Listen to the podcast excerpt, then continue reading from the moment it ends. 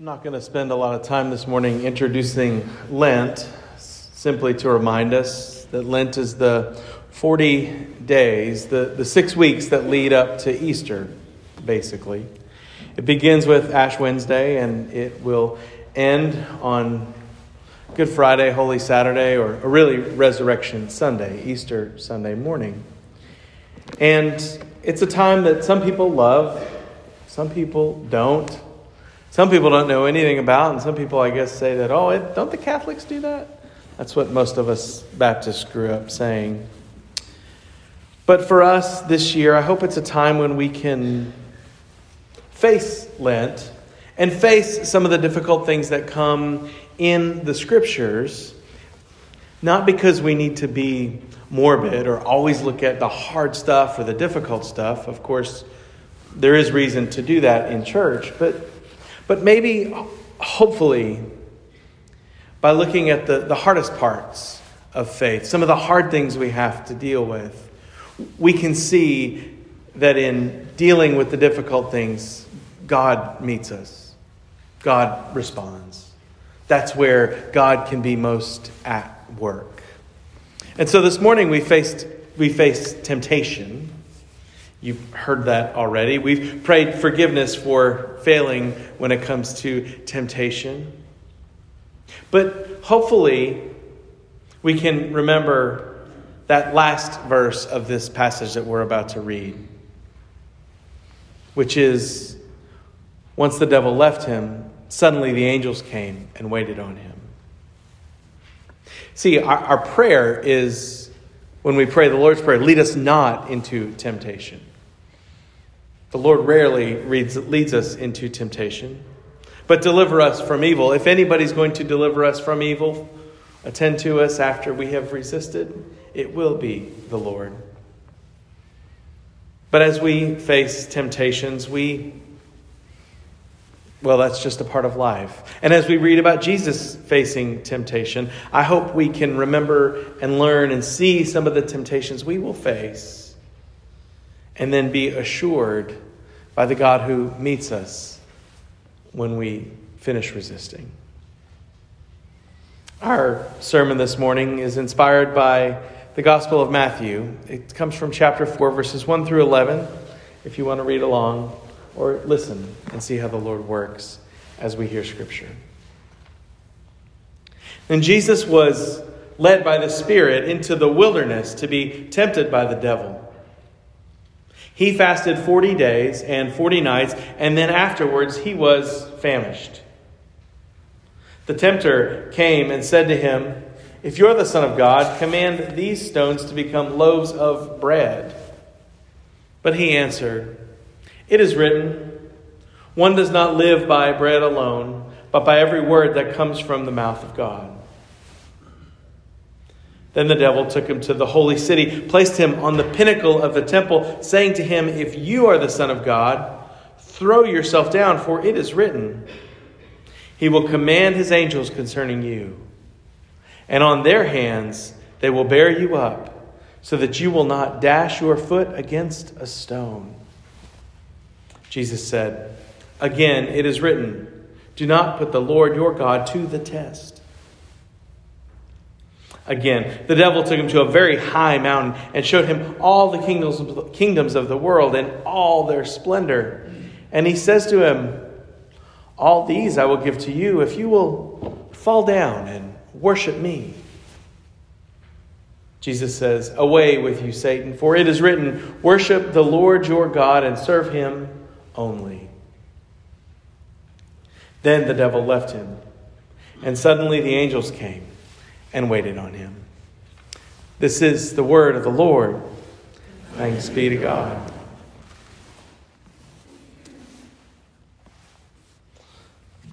There's a line in a song by that country music singer Kacey Musgraves when she sings, I'm the kind of person who starts getting kind of nervous when I'm having the time of my life.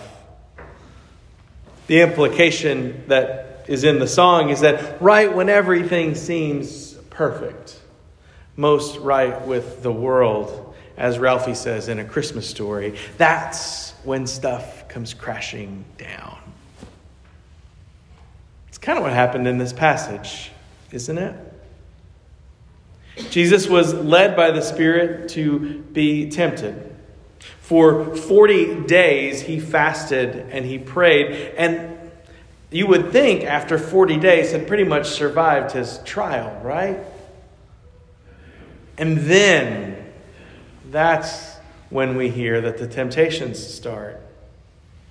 After fasting, the devil comes to tempt him.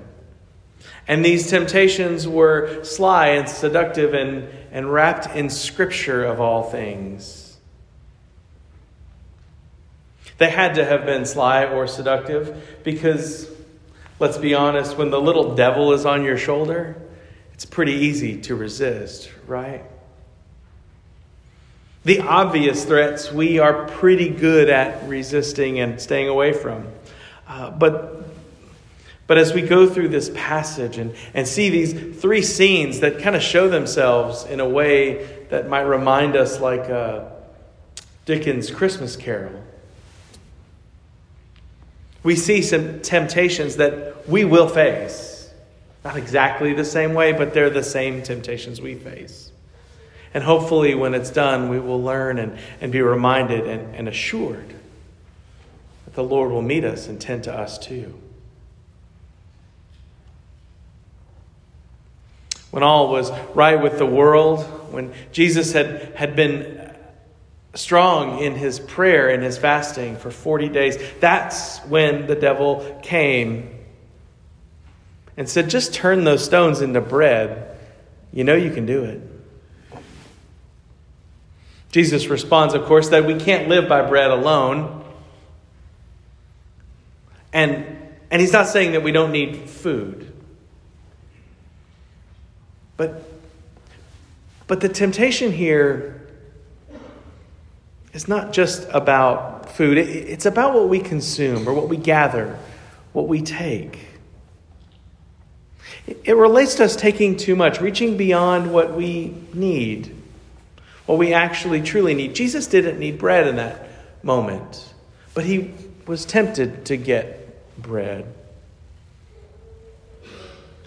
Now, this doesn't mean you need to set down the roll at lunch today. Maybe you should if that's what your paleo whatever says you should do. But, but, but we're going to be tempted at times to take bread that we don't need. And not just bread. We will be tempted at times to take things from the wrong people or in the wrong places or at the wrong time. And in this way, anytime we slip up. We give in to the temptation of the devil, which was to turn something that was supposed to be this into that. That which is extra, that which is something we don't need, that which is beyond our actual needs. And so, no, we don't live by bread alone, but we're tempted to chase after more than we need. And so we must resist. In the second instance of temptation from, from Matthew, the devil jumps to the Psalms. Because, of course, yes, it's worth remembering the devil is good at quoting Scripture. And it can be seductive to hear Scripture quoted and think, oh, that, that must be good, even when Scripture is twisted and used the wrong way. Beware, not everybody who knows the scripture is from the Lord. And this time the devil says, just jump. Just jump from the top of the temple. The psalm says the angels are going to catch you and you're not going to fall. You're not going to hit the ground. It's going to be just fine. Like, prove that the scripture works by doing this thing. There was a temptation for Jesus there to prove or to show or to reflect something more important and more spectacular than he really needed to do. The devil knew that Jesus was the Son of God.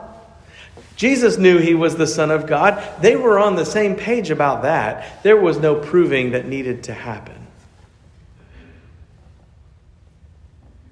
But there is a temptation to make yourself more spectacular, more important than you really are. than we really are. And it's nice to feel important. It's nice to feel glamorous and spectacular. And, and I, I'm not saying we don't put on our best. But I am saying at times we fall into the trap, the, the temptation to, to only show certain parts of ourselves. Or to hide the parts of ourselves that we don't like, that we think fall short. Or we use some form of status or our address or our vehicle or some aspect of our job, our lives, our personalities to inflate who it is we really are. And in, in doing that, we betray our identity as children of God. Oh, it's easy to pick on the kids, but nobody Nobody posts pictures in their social media feed of the pile of dishes. They post the piles of sand at the beach that they're resting in. And when we use our feeds or we, we get shaped by that way of thinking, which may not be a temptation for you, but is for many, we're, we're giving in to being on top of the temple and trying to prove something that we're not. We're trying to prove something that we are beyond what we need to. When we consider Jesus' temptation on top of the temple, or to jump off the cliff, as he says in Luke, we, we betray that you are fearfully and wonderfully made by God. We forget that you don't need to pretend you're anybody other than who God created you to be. You just need to be the best version of who God created you to be. You're enough. Don't give in to the temptation to inflate who you are to impress someone who might be impressed by the wrong things. Thirdly, Jesus is tempted to worship the devil, and he resists that pretty quickly. And I have every confidence that you would resist it quickly too. I mean, if the devil came in and was like, look, just bow down and worship me, like, that's a pretty easy one to say no to. A lot of y'all been resisting blue devils for years and years and years, and it's totally fine as far as you're concerned. But if the red devil came in, we'd resist. But it's not just about worshiping a devil. It's actually about putting things before our devotion to God. Every one of us is tempted all the time to put things before God and, and God's plans and desires and instructions for us. And we, we probably lose more than we win on that one. It's a good thing there's forgiveness. But it's helpful too to know that we can resist. We can resist even though we regularly fall victim of following the wrong things every day. We know that we're bombarded with images and opportunities and relationships and, and all sort of, of overarching things that, that point us in directions away from where God might be pointing us. And it is a constant struggle and battle. And it would be easy if it were two paths diverging in the woods and the devil was on one side and God was on the other, but sometimes it's a little muddier than that. And so we work, we, we pray, we think, we discern, we, we take great care, and we hope that, that by putting our eyes on where we think the Lord is leading us, we can resist the temptation and, and then sense God working. Maybe that leads us to what happens after we resist temptation. I wish the scripture had gone into it more. It just says, suddenly the angels came and, and waited on him. Maybe if I were more of a Greek scholar, I could uh, explain what waited on him really meant in the context. But I think we can trust that something important, special, fulfilling, and nourishing happened after that resistance. Can you think of a time maybe when you did sense that happening? When you were able to resist temptation, focus on where God was leading you, and during the, the aftermath of that, you sensed assurance and, and nourishment that came. You sensed that though you felt alone in resistance, when it was over, you felt fulfilled by assurance. As Jesus moves through the Gospels, there is a, a real sense that those who are faithful have their needs met. Not in a one to one prosperity gospel, sort of if you pray, then you'll get rich sort of relationship. I don't believe that's what we're saying. But, but I do believe what's here is that, that through faithfulness we find fulfillment. When we're devoted to and invest in our relationship with God, we find something comes from it. And, and we remember that, that when we really think back to our, our greatest times of need, our most difficult times, it may not have been a literal angel, but God was sending someone to attend to us. God was sending things to us to well, to wait and to care for us.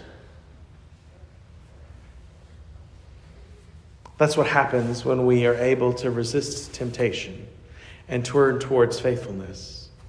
God does meet us. And that's a perfect reason to have the table set like it is today. I suppose most of you didn't get up thinking, oh, we're going to go to church and have communion today.